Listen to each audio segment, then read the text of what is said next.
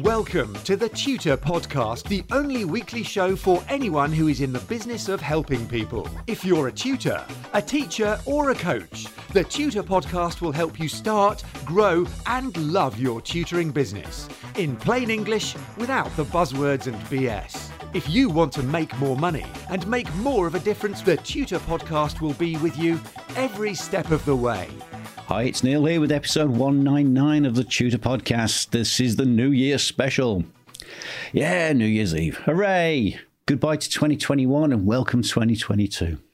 And I'm just wondering what those morons in Westminster are going to do to screw everyone up this year. Probably more erosions of your freedoms, removal of your rights to protest, more coercion to submit to being a guinea pig in a mass medical experiment because, as far as the government website says, the jabs are still officially a trial. Hmm, interesting. Never mind that. It's New Year. And that means New Year's res- resolutions.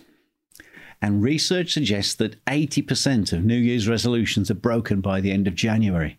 That's just one month out of 12, and 80% of people have fallen by the wayside. That means the gym will be heaving for about a week means that joggers will be all over the place for a week or two. Means that guitar students arrive in droves, and if I do my job right, they're going to stick around. Well, so what? You say that's just the way it goes. And here's my point New Year's resolutions are a daft idea because they're a one off that fails for most people far, far better for us to make choices every single day. How about a daily resolution? Go to the gym? Eh, don't go to the gym. Choose what will help you move in the direction you want to go. Make that call that might add to your business. Reach out to lapsed students do something every day that moves the needle. Every day. Not just the one New Year's Day. What about the 364 ordinary days? What if you had 365 New Year's Day in a year and you just rolled the start of your year forward one day at a time? You see, my money is on the outcome of those 364 ordinary days, not the one off arbitrary New Year's Day.